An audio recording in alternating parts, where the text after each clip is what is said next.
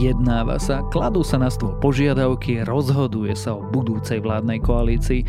Kľúčovú úlohu v tom všetko momentálne zohrávajú strany Hlas a KDH, takže dnes sa spoločne pôjdeme pozrieť, čo sa v nich deje.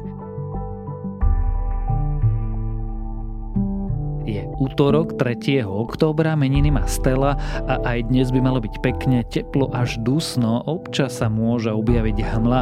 Denné maxima by sa mali pohybovať medzi 20 až 27 stupňami. Počúvate Dobré ráno? Denný podcast denníka Sme s Tomášom Prokopčákom.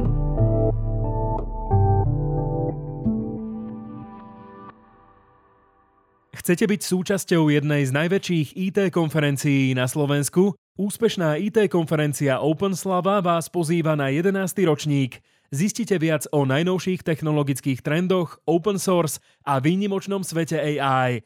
Tešiť sa môžete na viac ako 50 špičkových rečníkov z celého sveta. Konferenciu vám prináša spoločnosť Accenture v spolupráci s FSTU 18. až 19.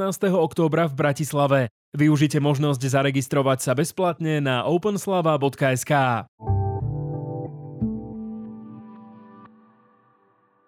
Svoje obľúbené podcasty môžete teraz počúvať od rána do večera. Nové Telekom paušály posúvajú hranice nekonečná, aby ste sa mohli obklopiť tým, čo vás baví. Užite si nové paušály už od 16 eur mesačne. Celú ponuku nájdete na telekom.sk.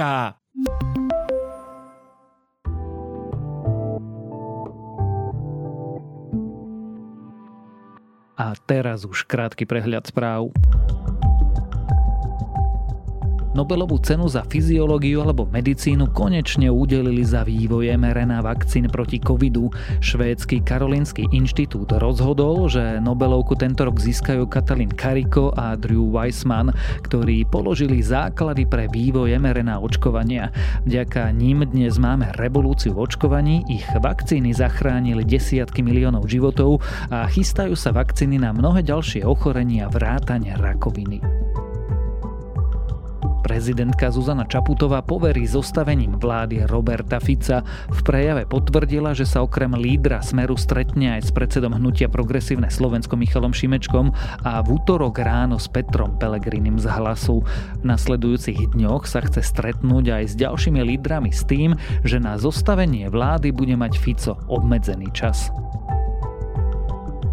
Nie je jasné, ako bude vyzerať prípadná vládna koalícia vedená smerom, no Robert Fico sa môže pridať k pragmatikom ako talianská premiérka Georgia Meloni, tak píše o slovenských voľbách New York Times a podobne ako ostatné zahraničné médiá ho zaujíma najmä to, aká bude geopolitická orientácia Slovenska a či bude Slovensko naďalej podporovať Ukrajinu.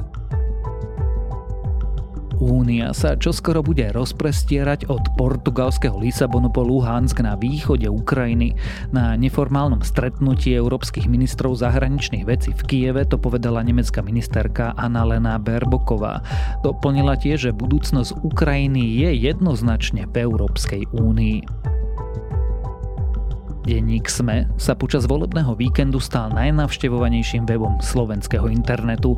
Voľby a ich výsledky priniesli násobný náraz návštevnosti. Počas soboty SME čítal takmer milión ľudí, v nedelu viac ako milión 200 tisíc čitateľov, nevraviac o posluchačov podcastov či divákoch našich videí, rozhovorov či volebného štúdia.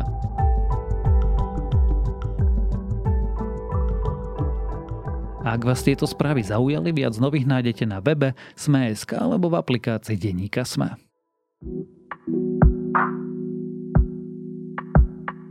Teraz si to tak normálne trošku aj užívam ľudský, pretože my sme im nevoňali, my sme pre nich boli takí nejakí, viete, no, s tým hlasom preč to, len keby náhodou. No a teraz, keď už zrazu sa ukazuje, že bez hlasu to nepôjde nejakým spôsobom, no zrazu si už s nami idú sadnúť aj, aj za rokovací stôl. Teraz sa robí politika, ak je teda politika vôľou robiť kompromisy. Máme pár dní po voľbách a strany sa dohadujú medzi sebou navzájom, ale i same vo svojom vnútri, kto, kedy a za akých podmienok by išiel do vládnej koalície. O všetkom napokon nerozhodne iba smer ani PS, ale hlas a možno KDH. A práve o náladách a požiadavkách týchto strán sa dnes budeme rozprávať s reportérom denníka SME Michalom Katuškom.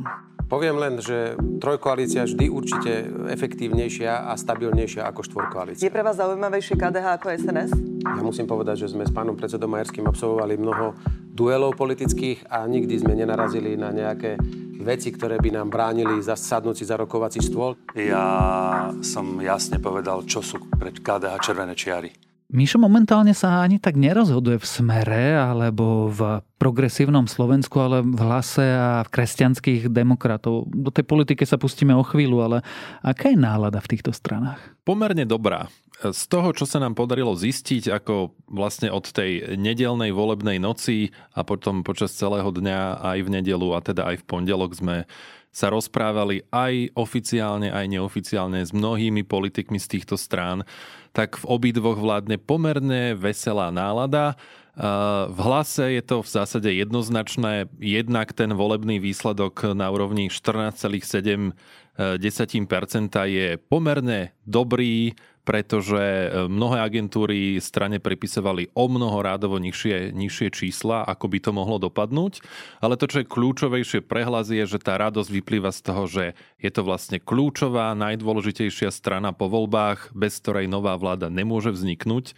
A čo sa týka KDH, e, strana, ktorá sa dve volebné obdobia nedostala do parlamentu, raz e, s rozdielom asi 10 tisíc hlasov a druhýkrát s rozdielom e, iba niekoľkých tisíc hlasov, konečne sa jej to podarilo. Ten zisk 6,8% vo voľbách je relatívne úspešný, akože určite by si aj v KDH vedeli predstaviť ešte vyššie méty, ale vzhľadom k tomu, že ich vždy v tie posledné voľby pripravovali o voličov rôzne pseudokonzervatívne zoskupenia a boli hlučnejšie, viac kričali. Teraz sa to Milanovi Majerskému ako vlastne tretiemu predsedovi v poradí, ktorý to skúsil, podarilo a z toho vyplýva jednoznačná radosť. A dokonca sa zdá, že trochu hlasu, ale určite KDH tie volebné zisky prisudili viacej mandátov a viac percent, ako naznačovali prieskumy. Áno, áno, ten volebný výsledok bol pomerne neistý, pretože e, KDH sa pohybovalo vo všetkých agentúrach, či šlo o prieskumy alebo volebné modely e, na úrovni nad 5%, niekde to bolo nad 6% a e, vzhľadom na nejakú odchylku merania vôbec nebolo jednoznačné, že sa im to vôbec podarí, ale a práve preto ten výsledok, ktorý je v zásade lepší ako SAS, lepší ako SNS, eh, strana, ktorá v podstate nemala nejakú zásadne útočnú kampaň eh, až na ten známy spor ohľadne vyjadrení Milana Majerského na adresu LGBT ľudí. To bola asi jediná emo emotívna, dramatickejšia časť tej kampane. Inak to bola veľmi slušná kampaň v regiónoch a eh, mnohí členovia KDH, s ktorými som v kontakte, hovoria, že možno, že Milan Majerský nie je nejaký úžasný rečník, možno, že to nie je ten najlepší politik, e, ktorý akože vychádza ešte len na tú najvyššiu e, politickú scénu ako, ako Prešovský župan, ale to, čo mu akože všetci jednoznačne uznávajú, je jeho výborný kontakt s občanom, s voličom, e, ktorý si, ktorých si dokáže pri osobných stretnutiach naozaj silne získať. Ty už si hovoril, alebo práve hovoríš o tom, že e, akurát vychádza na tú politickú scénu, tak ostaňme v tej politickej scéne. Ako je to v KDH? Aká je tam nie, že atmosféra, ale aké sú tie klebety z KDH o tom, že by mohli byť nebodaj v koalícii? tak e, podobne ako z iných strán, e, aj z KDH je to vlastne najstaršia politická strana a jedna z mála, by som povedal, že možno aj jedna z posledných, ktorá funguje naozaj tým tradičným princípom, ktorá má jasnú hierarchiu a štruktúru od tých, najvyššieho vedenia po nejaké krajské orgány až po nejaké lokálne skupiny, takže má aj veľmi veľkú členskú základňu. Je jedno, na ktorej úrovni sa pýtam, všetci hovoria jednoznačne, že tak nekandidujú do volie preto, aby boli automaticky opozíciou, ako to napríklad v podstate dával v posledné týždne a dni a hodiny najavo Igor Matovič a jeho Oľano. Znamená to, že v KDH je reálne na stole scenár, že by to dali so smerom? Nie, znamená to, že v KDH je na stole scenár, ktorý by ich dostal do vlády.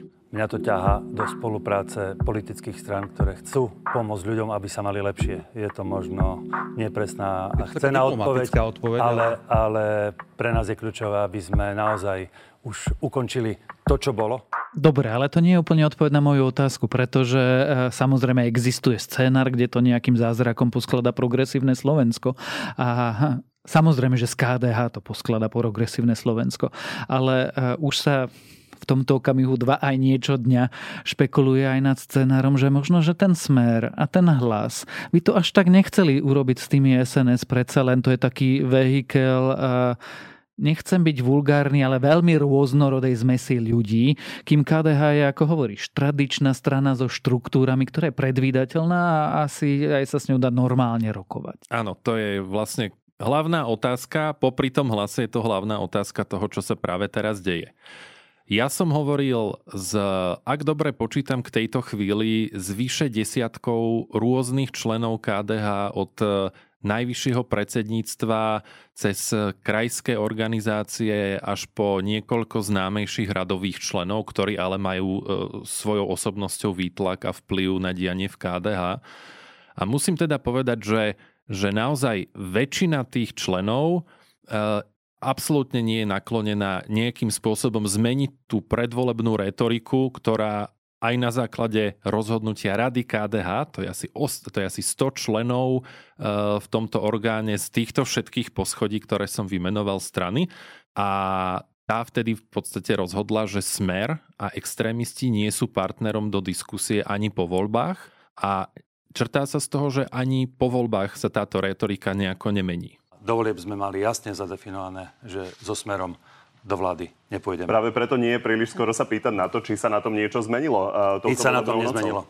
Toto platí. Znamená to, že ani a teraz veľmi divoký scénár, že by to Robert Fico predsa len prenechal Petrovi Pelegrinimu, takže premiérom by bol niekto z hlasu. Pre KDH nie je priateľný. Ja som túto otázku položil viacerým. E, nie všetci samozrejme boli ochotní rozprávať sa o tom na záznam. Je to veľmi citlivá doba, týchto niekoľko e, hodín a dní, e, kedy nemôžu dať na stôl karty aj preto, aby si vyjednali čo najlepšie pozície. Ale teda napríklad z tých, ktorí boli ochotní odpovedať priamo pod svojim menom, napríklad europoslanec Ivan Štefanec je členom rady KDH, a to treba zdôrazniť, ktorá 14. oktobra bude zasadať v Poprade a ako povedal aj predseda strany Majerský, e, tam sa má vlastne rozhodnúť členská základňa, e, členovia z KDH majú rozhodnúť, ktorý variant a aký, pod akými podmienkami vlastne sú ochotní prijať, napriek predošlým nejakým e, vyjadreniam. Ivan Štefanec je europoslanec za KDH, je aj členom tejto rady a má hlasovacie právo. A on vlastne na túto otázku veľmi priamo odpovedal, že pre KDH neexistuje taký scenár, že by išli so smerom. Zároveň odpovedal na moju otázku, že či vieme o tom, že Robert Fico vie byť veľmi štedrý pri ponukách, keď chce niečo dosiahnuť a vie byť veľmi veľkorysý. To v preklade pre našich poslucháčov môže znamenať, že napríklad by KDH ponúkol nadpriemerné množstvo ministerstiev, ktoré by nezohľadňovalo ich reálny výsledok vo voľbách alebo nejaké špecifické funkcie a podobne. A Ivan Štefanec odpovedal veľmi jednoducho. Povedal, že, že neexistuje lákavá ponuka od Smeru. Jednoducho neexistujú akékoľvek podmienky, ktoré by si, alebo ponuky, ktoré by Smer adresoval KDH, ktoré by KDH bolo ochotné akceptovať. To je v celku veľmi priama odpoveď. Hovoríš ale aj to, že 14. oktobra sa môže nejako KDH rozhodnúť. Robert Fico bude ochotný čakať ešte do 14. oktobra? E, sám Robert Fico ako keby e, spriechodňuje tento scenár, pretože on sám hovorí, že tieto povolebné rokovania budú trvať minimálne dva týždne. Dokonca vyjadril e, nie celkom jasne špecifikovanú predstavu, že teraz by malo existovať nejaké moratórium na informovanie o, o povolebných rokovaniach. To teraz nie je úplne celkom zrejme, či tým myslel iba ako keby nejaký E, nazvem to, že galantný prístup novinárov, ktorým nebude uh, rozprávať o tom, čo sa práve dozvedel a za kým ide a na, v, akých, v akej pozícii sa práve nachádzajú v tých rokovaniach, jednoducho, aby mali pokoj, alebo či to nebude aj myslené nejakým takým spôsobom, uh, že by sa malo zakázať o tom informovať, ale to už zrejme ja nadinterpretovávam a neviem si to predstaviť. Ak to zhrniem a upravom, platí, že KDH so smerom skôr nie Ja z toho, ako som sa rozprával, ak je e, s týmito členmi KDH, mne z toho vyplýva pomerne jednoznačný postoj KDH. Mnohí z týchto členov a straníkov si uvedomujú na jednej strane, napokon e, František Mikloško to už povedal aj, aj v nedelu, e, mne to povedal napríklad Ivan Šimko, ktorý je radovým členom KDH, ale povedali mi to aj niektorí krajskí predsedovia strany, že jednoducho nevie, nevedia si predstaviť partnerstvo s Ficom a s jeho smerom, pretože by to na, na konci dňa znamenalo vlastne pochovanie KDH, tak ako to Smer dokázal z HZD a SNS počas prvej vlády, keď vlastne im zobral voličov, obsiahol vlastne aj ich agendu a takisto ako to urobil v podstate aj z SNS počas tej druhej vlády e, v tejto zostave po roku 2016. Nevedia si predstaviť, ako by obhájili napríklad ich zahranično-politickú orientáciu, ktorá je prozápadná, pro, proatlantická, proeurópska e, v spolupráci s Ficom, ktorý má jasnú retoriku aj v, e, pri téme Ukrajina a mnohé ďalšie veci ako keby e, naznačujú, že tá dial cesta pre KDH nemôže ísť. Tento problém a ešte oveľa väčší majú v hlase. Nie je dohodnuté nič a tie rokovania budú ťažké, a aj my budeme k ním pristupovať veľmi rázne a nedokážem dnes predpovedať, ako nakoniec skončia a aká vládna koalícia tu môže vzniknúť, aby zase nevyvolával dojem, že už je niečo dohodnuté. To vôbec nie a tie vyjednávania budú náročné a neviem ani, ako dlho budú trvať. Tam to vyzerá ako? V hlase je to úplne iný rozmer tejto diskusie. Treba povedať, že Peter Pellegrini má mimoriadne náročnú pozíciu, aj keď sa to možno zvonku nemusí tak javiť, pretože Peter Pellegrini jednak rozhodne o tom, že kto zloží vládu, ale zároveň musí tú svoju stranu, ktorá vlastne prvýkrát prešla e, parlamentnými voľbami, udržať funkčnú a stabilnú e, aj nielen niekoľko hodín, ale aj niekoľko dní a mesiacov po týchto voľbách. A ako vieme, to gro, ten základ tých najvyšších predstaviteľov hlasu tvoria bývalí členovia strany Smer vrátane predsedu Petra Pellegriniho. A nie všetci títo predstavitelia strátili nejakú afinitu k smeru a pre mnohých je to aj doteraz najbližší partner. Logicky sociálna demokracia má bližšie ideovo a myšlienkami a prioritami k inej sociálnej demokracii ako k liberálnej alebo, alebo pravicovej strane. Takže to platí, ale samozrejme všetko bude závisieť od toho, s akou predstavou chce ísť smer do budúcich e, volebných období alebo do volebného obdobia, čo vlastne so Slovenskom chce robiť a či to bude pre hlas priateľné. Nie je za tým len, povedzme, nejaká spoločná značka sociálnej demokracie, ku ktorej sa aspoň formálne obidve strany hlásia. Sú to rôzne vzťahy, väzby, predstava akejsi spolupráce a vízia toho, že mnohí z nich by mohli možno poprvýkrát v kariére dosiahnuť na tie najvyššie vládne ministerské pozície. To je akože veľmi silný motív, ktorý môže Robert Fico využiť pri presviečaní eh, Petra Pellegriniho, aby išiel s ním do vlády. Ale v strane hlas sú aj pomerne noví členovia, ktorí neboli členmi Smeru a ktorí nesympatizujú s Robertom Ficom. Niektorí by som povedal, že majú až veľmi silné antipatie a to som ešte stále vo veľmi diplomatickom jazyku. A táto časť ako keby varuje. Varuje pred tým, že, a v podstate sme to napísali aj v denníku Sme s kolegyňou Dankou Hajčakovou, že na čo bude mať jedna vláda dve sociálne demokracie, dve sociálno-demokratické strany. A obávajú sa toho, že, že Robert Fico pri svojich komunikačných schopnostiach a te, histórii spolupráce s inými koaličnými partnermi na konci dňa vlastne ten hlas zjednodušene povedané zničí, pretože ho o, vlastne donúti sa rozpadnúť tým, že možno časť ich straníkov by na, na konci dňa vlastne prešla naspäť k smeru, prípadne iba takým spôsobom, keby sa aj toto nestalo, že dokáže veľmi umne na nejakom konci volebného obdobia odkomunikovať, že všetky tieto sociálne opatrenia sú vlastne produktom smeru uh, Roberta Fica a jeho straníkov. A hlas bude zrazu figurovať ako taký uh, kvázi zbytočný partner, a volič sociálno-demokraticky si povie, no na čo budem voliť ten hlas, keď tu mám vlastne zastúpenú sociálnu demokraciu autenticky v podobe Roberta Fica. Aspoň toho, ako to marketingovo navonok vyzerá. Aké je veľké riziko, že hlas a sme dva dní po voľbách, čaká osud Rada Prochádzku a siete, že sa tá strana rozpadne, lebo opisuješ tam ako keby dve silné krídla, dve veľmi silné predstavy o tom, ako to robiť. Dokonca paradoxne Peter Pellegrini údajne je skôr na tej demokratickej strane, ale nemá pod kontrolu významnú časť svojho vlastného ansámblu. Nevieme to povedať takto natvrdo. Peter Pellegrini sa k tomu nikdy nevyjadril verejne takto priamo. Ale z informácií, ktoré máme, áno, javí sa to tak, že, že Peter Pellegrini nie je veľkým fanúšikom spojenia, myslím, koaličného spojenia so Smerom to bol napokon aj jeden z dôvodov uh, aj toho, že do strany, aj jeden z viacerých dôvodov, prečo do strany vlastne prišli členovia dobrej voľby, ktorá už teda zanikla a jej členovia sa stali členmi hlasu. Prečo sa napríklad Tomáš Drucker bývalý predseda dobrej voľby stal podpredsedom hlasu a ďalších niekoľko takýchto ľudí vlastne malo e, podľa tej jednej interpretácie rozriediť e, tie prosmerácké postoje niektorých iných členov a ako keby posilniť pozíciu Petra Pellegriniho pri takomto zmýšľaní. To je presne to, s čím teraz Peter Pellegrini najviac bojuje. Ak sa totiž rozhodne e, prijať ponuku Smeru. Zrejme sa nič také neudeje. To je ako keby že krátkodobé víťazstvo, z ktorého môže vďaka svojej ťažiskovej pozícii vyťažiť aj obrovské množstvo ministerstiev, špekuluje sa aj o tom, že by dokonca mohol byť predsedom vlády, že Robert Fico by mu túto pozíciu umožnil. Čiže takto výrazne by dokázal akože vyťažiť z tejto súčasnej e, pozície. Na druhej strane môže to byť taký danajský dar, pretože po tom štvoročnom volebnom období e, môže vlastne hlas stratiť ako keby svoj zmysel aj jednak buď tým nejakým vnútorným rozporom, alebo proste tým, že smer dokáže jednoznačne presvedčiť voličov, aby na čo budú voliť hlas, keď vidíte, že dokážeme to aj sami.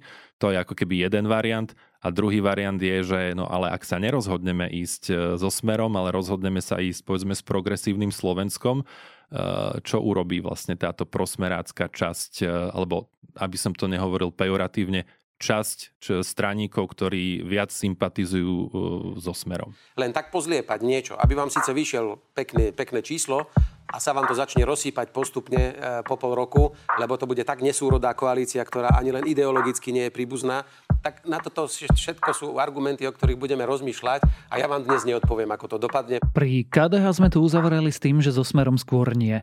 Pri hlase môžeme povedať, že skôr áno? že so smerom áno, pretože v smere sa tvária, že to nie je téma, ale že hlas je samozrejme na palube. Zatiaľ sa javí, že scenár, pri ktorom, podľa ktorého vznikne koalícia Smer, Hlas a SNS je zatiaľ naozaj ten najpravdepodobnejší. My ale v skutočnosti nepoznáme a to je veľmi kľúčová otázka, že aké je skutočné rozloženie síl, povedzme týchto názorov, ktoré sú pro vládu so smerom a ktoré sú skôr proti. Z našich informácií sa javí, že tá prosmerácká časť je silnejšia, ale v skutočnosti nám to nikto nepovedal. Je to na úrovni možno nejakých vyjadrení, ktoré nie sú oficiálne. Takže v tom je tá veľmi ťažká pozícia Petra Pellegriniho, že jednak ustať tie rokovania tak, aby sa mu nerozpadla strana, ale zároveň tak, aby tá strana existovala aj po ďalších voľbách v nejakej relevantnej sile v parlamente súdržnosť hlasu je jeden faktor, zároveň si hovoril, že Robert Fico vie byť veľkorysý, keď na to príde.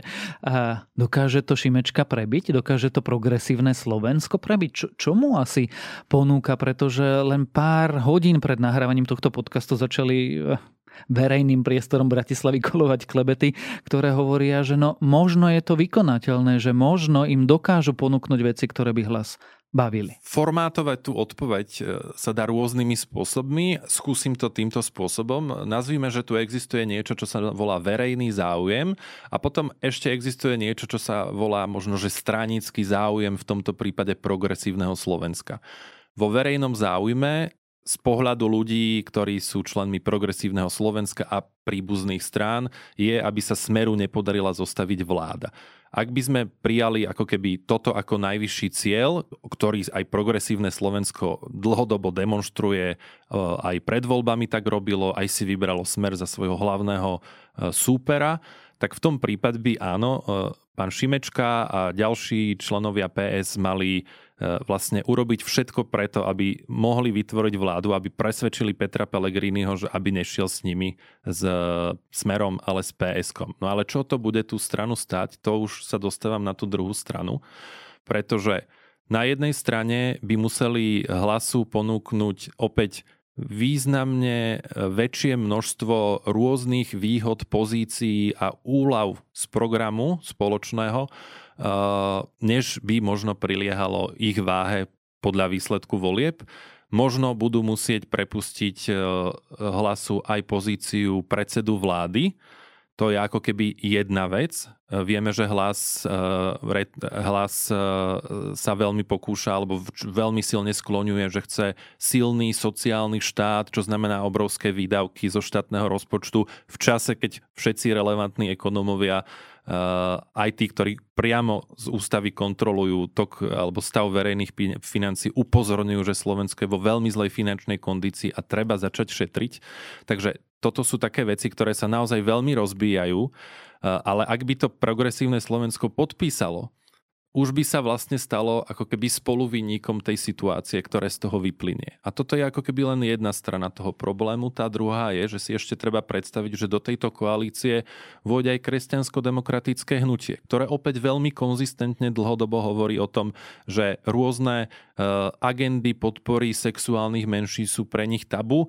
Myslím, že pán Majerský eh, niekoľkokrát povedal len niečo v tom zmysle, že ešte aj nejaké základné životné situácie, že možno by niektoré ako keby bol ochotný podporiť nejakým nie formou registrovaných partnerstiev, ale nejakým úradným spôsobom ale na mnohé odpovedá, že veď to už sa vlastne dá aj dnes, hoci zložitým administratívnymi postupmi. To právo majú už teraz. Stačí zajsť za notárom a môžu si to vybaviť e, jedno, jednoduchou notárskou zapisnicou. Dedičské konanie je trošku dôležitejšie. Majú možnosť zajsť Dobre, za stačí notárom. takto, rozumiem. Takže treba si na konci dňa predstaviť tú situáciu, ja teraz naozaj len, len fabulujem, ale nie z nereálnych základov, že tu máme vládu e, progresívneho Slovenska, hlasu KDH, SAS, progresívne Slovensko sa bude musieť, bude musieť pristúpiť na mnohé veci na pozíciách ministrov, možno že aj predsedu vlády e, pre hlas. A na druhej strane jedna z jej hlavných agent, ktorú sklonovala celé voľby, e, agenda ľudských práv a podpora menšín, tá bude taktiež nevyhnutne okresaná, ak nie úplne vymazaná. A takto oklieštená podoba tej sily progresívneho Slovenska bude svojím spôsobom istým otrokom toho, že je nám vyššia, vyšší verejný záujem, aby nevládol Fico, ale na konci dňa po tých troch, štyroch rokoch tej vlády e, budú aj oni spolu zodpovední za všetko, čo sa tu stane. To nie je z hľadiska dlhodobejšieho prežitia progresívneho Slovenska ako relevantnej, veľmi silnej strany dobr, dobrý scenár. Takže aj v koži Michala Šimečku by som teraz byť nechcel. No, ani ja by som nechcel tie dilemy riešiť a mať na ne odpoveď. Aby sme to uzavreli, ako to podľa teba dopadne? Najmä keď e, práve teraz v čase nahrávania prichádza informácia, že teda prezidentka to ešte skomplikovala a Robertovi Ficovi dala poverenie iba na 14 dní. Dnes poverím zostavením vlády predsedu strany Smer Roberta Fica.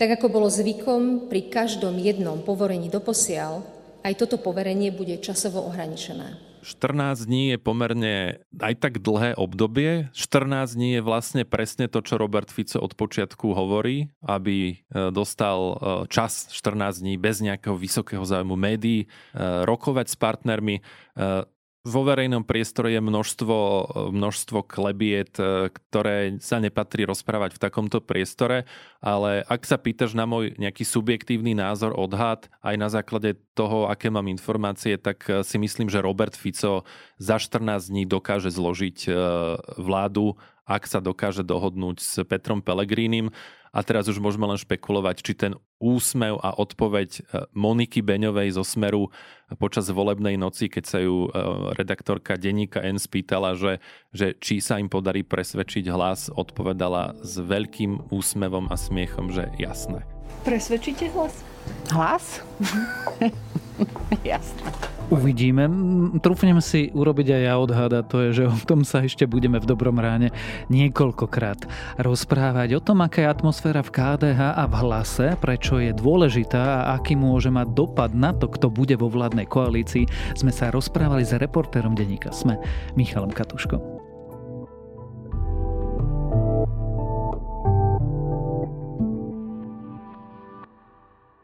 Každé auto potrebuje na zimu tú správnu obu. V servisoch Škoda máme širokú ponuku zimných pneumatík za výhodné ceny.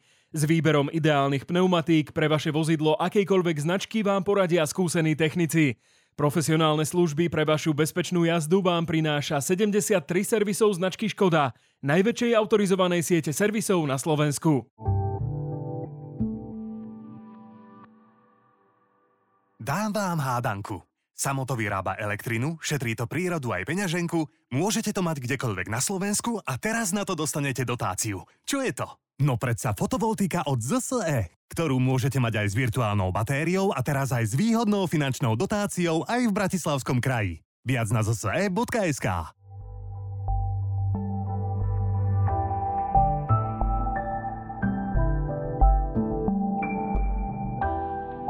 Keďže Nobelovú cenu včera konečne získala Katalin Kariko, dnes vám znovu odporúčam jednu z mojich najobľúbenejších podcastových epizód vôbec, skvelú epizódu The Daily, nepravdepodobný pionier za mRNA vakcínami. Verte mi, určite si ju chcete vypočuť. A to je na dnes všetko. Dávajte na seba pozor. Počúvali ste Dobré ráno, denný podcast denníka Sme s Tomášom Prokopčákom a pripomínam, že dnes vychádza aj nová epizóda podcastu Vizita.